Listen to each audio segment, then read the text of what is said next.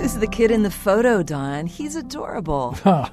He's a nephew on my wife's side of the family, Yael. That kid is as cuddly as a porcupine. He's as venomous as a porcupine, too. venomous? Porcupines aren't venomous. They aren't?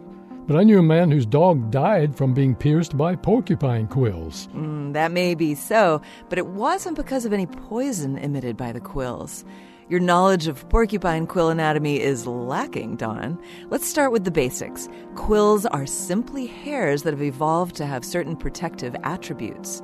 Quills are loosely held by a porcupine's skin, and so if another creature comes into contact with a porcupine, quills detach easily from the porcupine. Not so for the victim, though. Quills have sharp tips with barbs on them that expand when they enter the warmth of another animal's skin. But if they're not venomous, Yael, how do quills kill a dog? The quill tips get lodged into the skin and are difficult and painful to remove. If the tips aren't removed, though, the quilled victim is likely to develop secondary infections. Fatal infections? If untreated, infections from quills can be fatal. In other cases, a quilled animal may starve to death.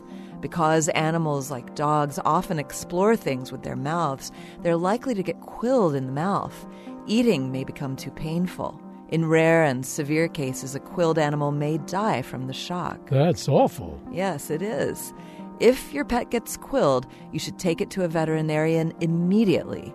Death as a result of being quilled is very rare if an animal receives immediate veterinary attention. This moment of science comes from Indiana University. We're on the web at a momentofscience.org. I'm Don Glass. And I'm Yael Ksander.